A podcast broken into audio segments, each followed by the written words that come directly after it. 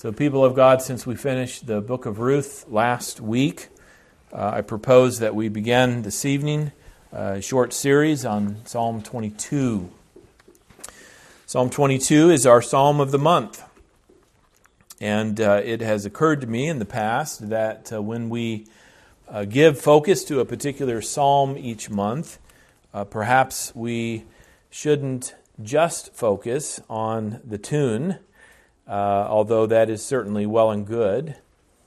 But uh, we could and, and maybe should give focus to the content of the psalm each month as well. The, the actual words that we sing when we sing a particular psalm are obviously uh, important. So I am uh, not committed to maybe doing this every month uh, focusing on the psalm of the month. Um, but uh, I do think that perhaps this month it might be good for us to look at Psalm 22 tonight and over the next uh, two Lord's days. And here's another matter for introduction. Uh, we are a psalm singing church. Uh, that's pretty rare these days. Um, uh, in the current milieu of CCM, which stands for Christian Contemporary Music, which means that we are now several generations removed, so to speak, uh, from the past days of psalm singing. Uh, there were some 100 years in the somewhat recent history of the church when, when the church at least sang the psalms along with a collection of hymns as well. And there are some churches today, some of which we uh, see as our sister denominations, uh, that still use a Psalter hymnal. But otherwise, uh, not only have the Psalms been set aside, it would seem, in our day, uh, but the Psalms even longer than that. Uh, we still sing them, and uh, I believe rightly so. Uh, even more, of course, uh, we not only sing the Psalms, but we sing only the Psalms. And I think it's a, a terribly rich thing that, uh, that God in His Word has told us how He would have us to worship Him. We call that the regulative principle. That we are committed to asking God from His Word to tell us how to worship Him. But not only does God tell us how to worship Him, He even gives us songs that He would have us sing to Him. Uh, it's a little bit like a, a musician, let's say a, a singer, uh, who is asked to sing for a couple's wedding. Uh, does he say, uh, Thanks for the gig, and here's what I intend to sing? No, he, he says, Thank you for the honor of singing for your wedding. What do you want me to sing? And in somewhat of the same way, we, we don't exchange recommendations and, and take a vote. Instead, we, we ask God and, and, and we take into consideration that there is a, a book of songs for us to sing that are part of the very Word of God. What this means is not only that we are out of date, uh, but we also have a real challenge before us. Because to sing the Psalms and to sing them truly to God's praise with both mind and heart, which also means that we're singing the Psalms to our full benefit. So, for God's praise and for our blessing, we need to understand the Psalms. Some of the Psalms are beautifully simple, but others of them are certainly more difficult. Uh, have you ever been singing a psalm uh, when you suddenly stop to think, wait, what? Uh, what does that mean? And, and the better question, I think, is what does that mean these words that I'm singing, what, what, does, what do they mean coming from my lips? Why should I be singing these particular words to God. Well, I do think that's a, a good starting point for many Psalms, but certainly for Psalm 22, because the opening words are, are quite familiar. My God, my God, why have you forsaken me? These are the words, right, of our Lord on the cross. Both Matthew and Mark record that just before he died, uh, even as he gave up his spirit, Jesus exclaimed, My God, my God, why have you forsaken me? So, why do we sing these words? Maybe the question should be should we sing these words if they belong so crucially with such importance to the very experience of our Lord on the cross? Well, the answer is yes, we should sing them, uh, even as God Himself has given us the Psalms to sing. And as He has given us, Psalm 22 in particular, but the question remains how, in a way, how should we sing these words? First of all, certainly as a, a remembrance of our Lord's suffering for us even his death on our behalf. Of course, it raises the question are, are these words prophetic of what Jesus experienced, of even what he said upon the cross? Or does it work the other way, uh, so that Jesus, remembering Psalm 22 and identifying with the suffering of David, even as he hung on the cross, uttered these words? I, I don't think we have to decide. We we can say both. Psalm 22 is certainly, definitely a, a prophetic psalm, prophesying, that is, foretelling the experience of Jesus on the cross. And we see this more and more as the psalm goes on. But why shouldn't we, uh, uh, why shouldn't we conclude that Jesus was, was, was even thinking of Psalm 22, even quoting from this psalm as he uttered the words, My God, my God, why have you forsaken me? But another reason to sing this psalm, Psalm 22, is because all too often we feel forsaken by God. Things don't go as we planned. Even worse, the very thing we didn't plan for. Sometimes the, um, um, the suffering we couldn't have imagined comes our way. And, uh, and it feels like we have been forsaken.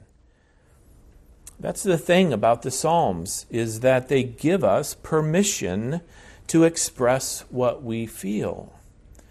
But at the same time, we need to remember that our feelings are not necessarily reality. This is the mistake. I'm guessing you are recognizing it already. This is the mistake of too many people in our day.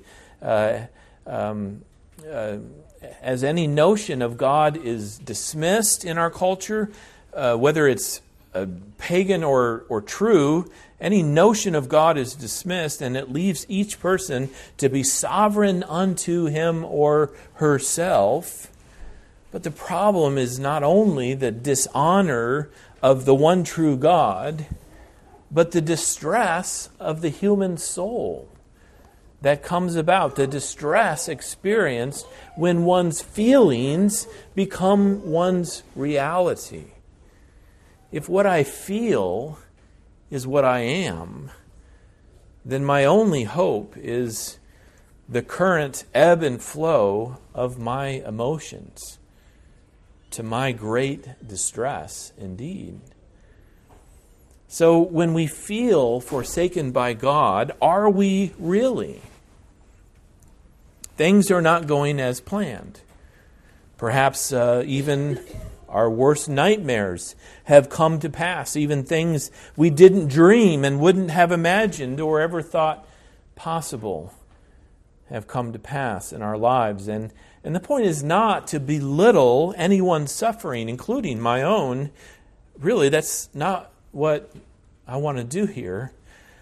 But consider that when we feel forsaken by God, we are still seeing His light.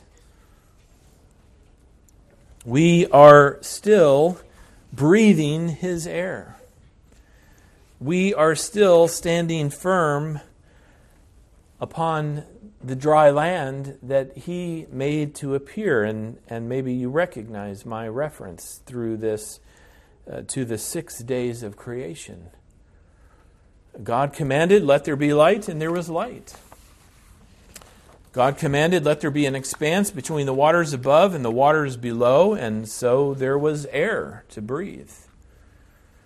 God commanded, Let dry land appear for man to live on and to rule over. And it was so. God commanded the creation of all kinds of creatures both on the land and in the sea, for us to enjoy. Our, our children, I think, do a better job of this than we do. I always, um, um, always love it when the kids want to sing Psalm 104. So, can we see it? We are not forsaken by God in the experience of suffering. His blessings still belong to us, minus the one, two, or three or more blessings that He has painfully removed from us.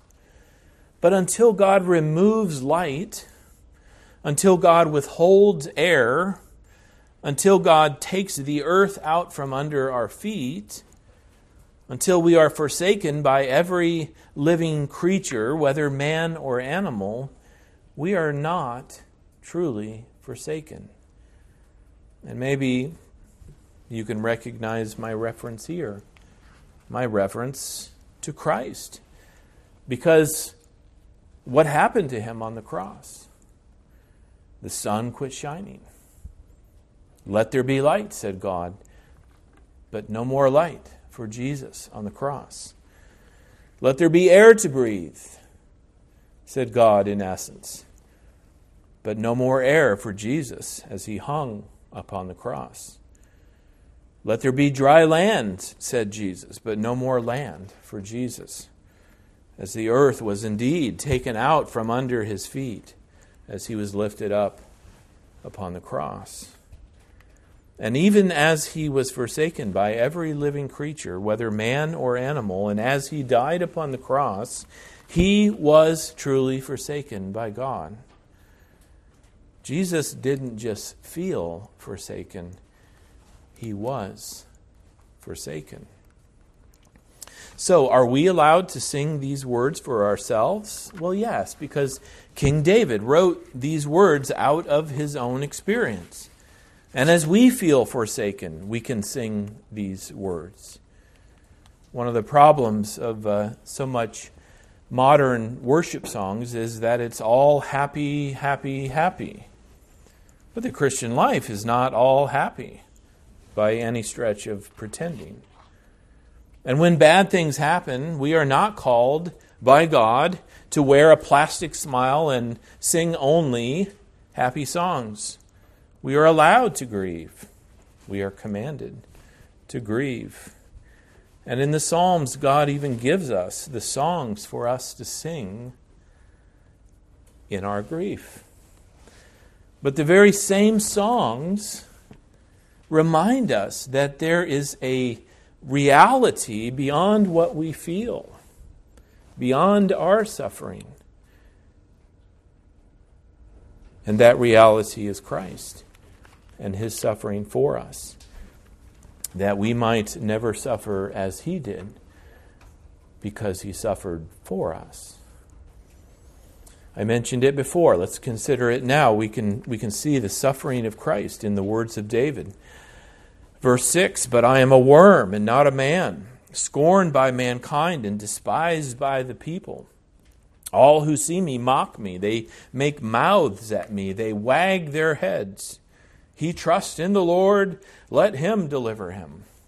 Let him rescue him, for he delights in him. It's hard to imagine what was happening in the life of David to evoke these words from him.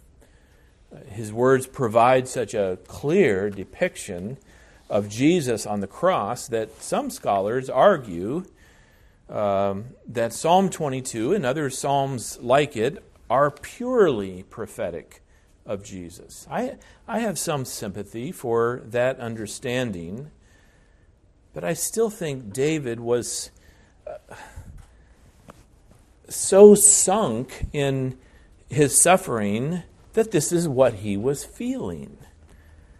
And yet, what he was feeling was still not the forsakenness that David's son Jesus would truly experience. Verse 18 is also a, a clear reference to, to Jesus. They divided uh, my garments among them, and for my clothing they cast lots. Again, whether David's or, or whatever David's experience was, uh, it was one that evoked from him words and a, and a lament that we see ultimately fulfilled in the experience of Jesus upon the cross, where he suffered and died for you and me as, as sinners. And yet, even as David's lament, presumably for himself and his own suffering, even as he manages by the Holy Spirit to prophesy the suffering of Jesus. Yet David also prophesies the faith of Jesus and the faith that you and I are called to have in the face of suffering. There is throughout Psalm 22 a, a kind of back and forth in verses 1 through 2, it's, it's all lament. Uh, my God, my God, why have you forsaken me? Oh, my God, I cry by day, but you do not answer, and by night, but I find no rest. Where are you, God? Was the question of David. Where are you in the midst of my suffering? But what follows is further evidence that this was what David was feeling. It wasn't the full reality of his experience, though his experience of suffering was driving him nigh unto despair. The full reality was what David confessed, starting in verses 3, or starting in verse 3 and continuing through verse 5. Yet you are holy enthroned on the praises of Israel. You, uh, in you, our fathers trusted. They trusted, and you delivered them. To you they cried and were rescued. In you they trusted and were not put to shame. We might even say, where, where, where does this come from? I mean, first he's, he's asking why God has forsaken him. Immediately next, he is confessing the faithfulness of God. Yet you are holy, he exclaims. And I, I think the point is to say, I'm, I'm desperate here, God, but I will not accuse you of sin. You are holy. Even more, you are enthroned on the praises of Israel. Here, David is saying, not only are you holy, but you are reigning and ruling as king. We are so easily tempted in our suffering uh, to think that God is, is helpless or he's not there at all. In, in fact, that's what despair really is. When, when consciously or unconsciously we, we cave to the suggestion of Satan that God is not there or that he is there, but he's helpless to do anything about it. But David confesses his faith in these words but you are enthroned. Even more, God is enthroned on the praises of Israel. In other words, here is David writing Psalm 22. of course, he didn't number it as Psalm 22. That's our later numbering. But here is David writing Psalm 22, but he gives reference to everything written before him, everything that he has ever heard about God. Here's the, here's the history, says David. Everything that David has ever heard about God, here's the history by which he knows that God is king and that all power and dominion belong to Him. In you, our fathers trusted, they trusted, and you delivered them. To you, they cried and were rescued. In you, they trusted and were not put to shame. But it's not just past, it's present too. Here's the, here's the point to remember that when, when you come to church, as you have tonight, I'm glad you're here, but as you come to church and, and as you sing the praises of God, you are, you are not only singing to God, you are singing to each other. And if you're having a, a, a good time of it in your life, then your voice is needed to sing of God's power and dominion so that others who perhaps are not having such a good time of it might hear you. So that God will be enthroned on the praises of his people. So when you're not here, when your voice is missing, then God is not enthroned as he otherwise might be if you were here. And, and what then is the importance of being in church? Certainly for the honor and praise of God. Let's start there. But certainly also for your own good, and yet also for the good of others who need you to be here. I need you to be here. We need each other to be here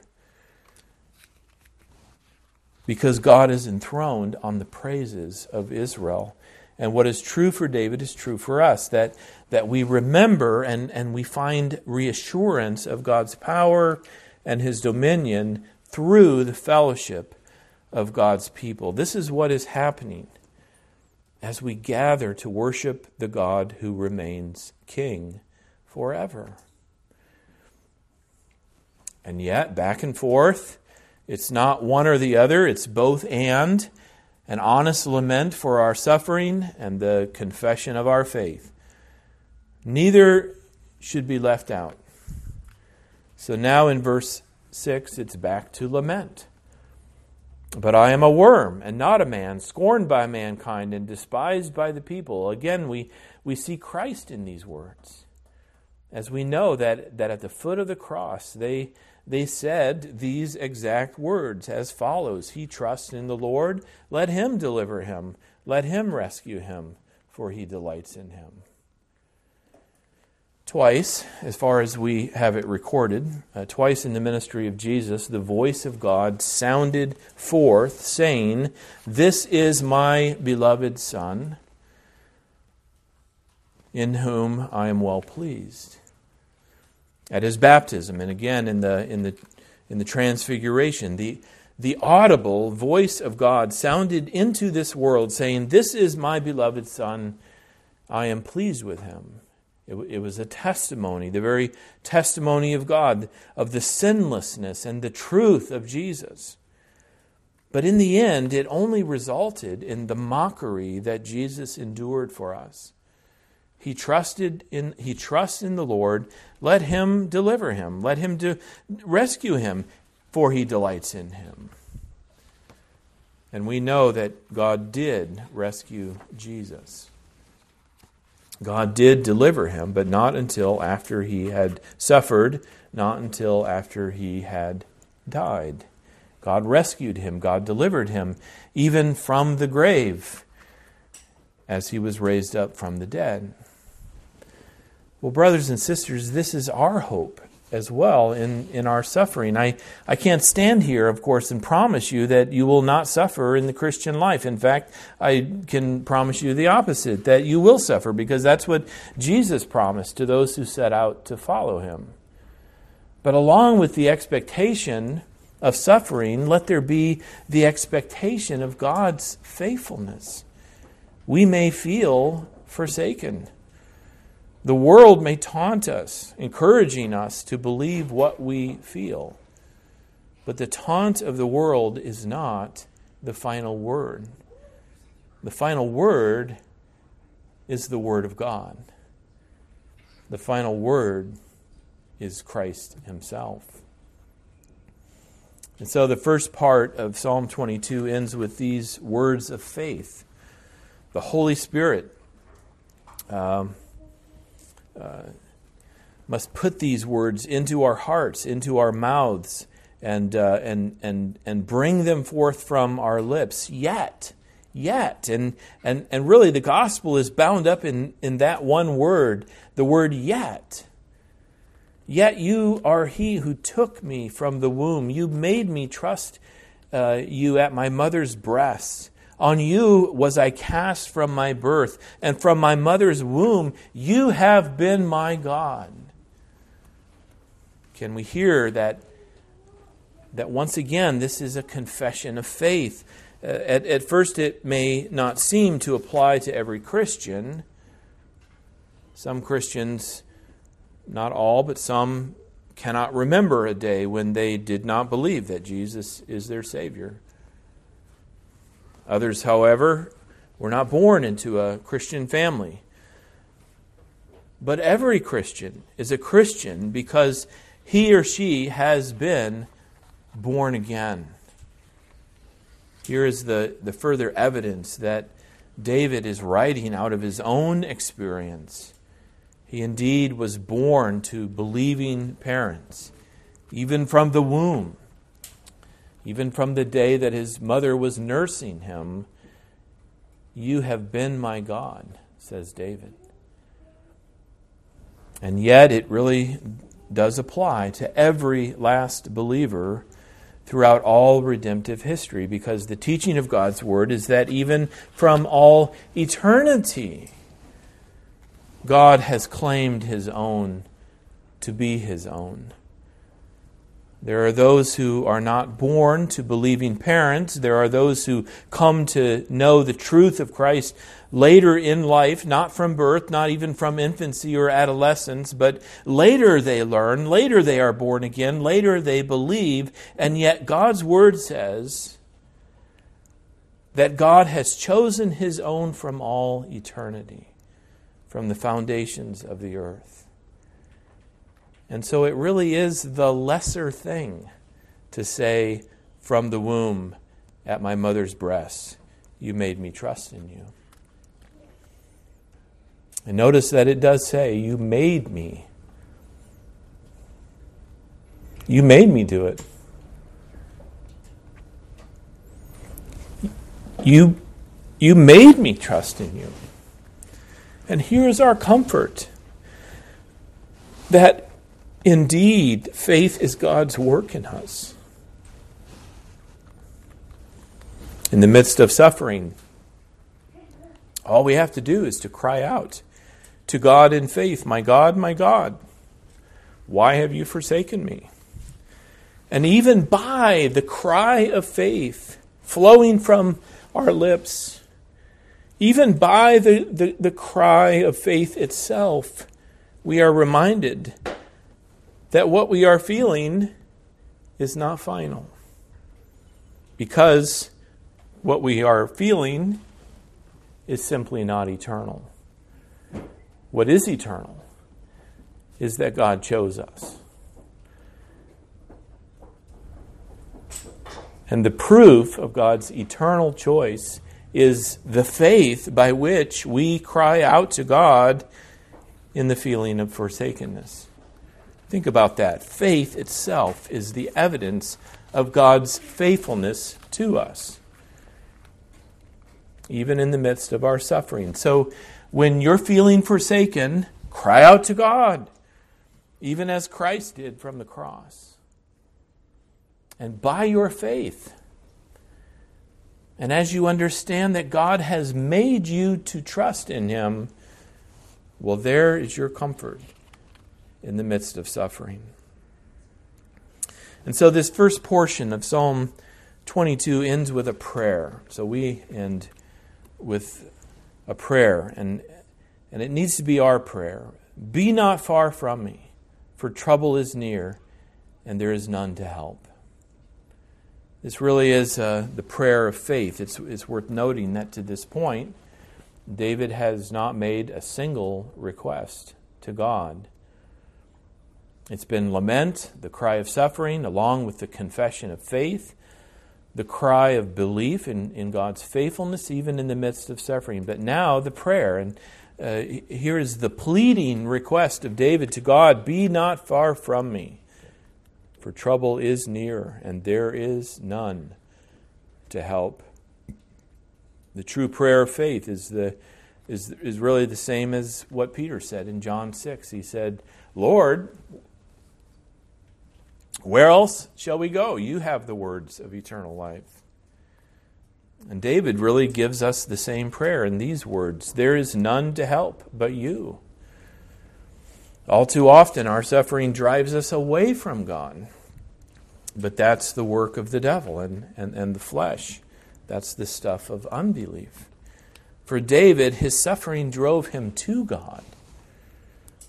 Because where else? To whom else shall he turn? There is none to help but you, O God. So rather than give in to despair, let despair take us to God in prayer. And let it be clear that uh, we can, we can indeed go to God in our suffering. We can go to God in our despair exactly because we have hope in the gospel. Exactly because we, we know God. We know Him through Christ. Satan in the flesh will say, You're suffering, so don't trust him. But God, by his word, says, You're suffering, so make the choice of faith and trust me.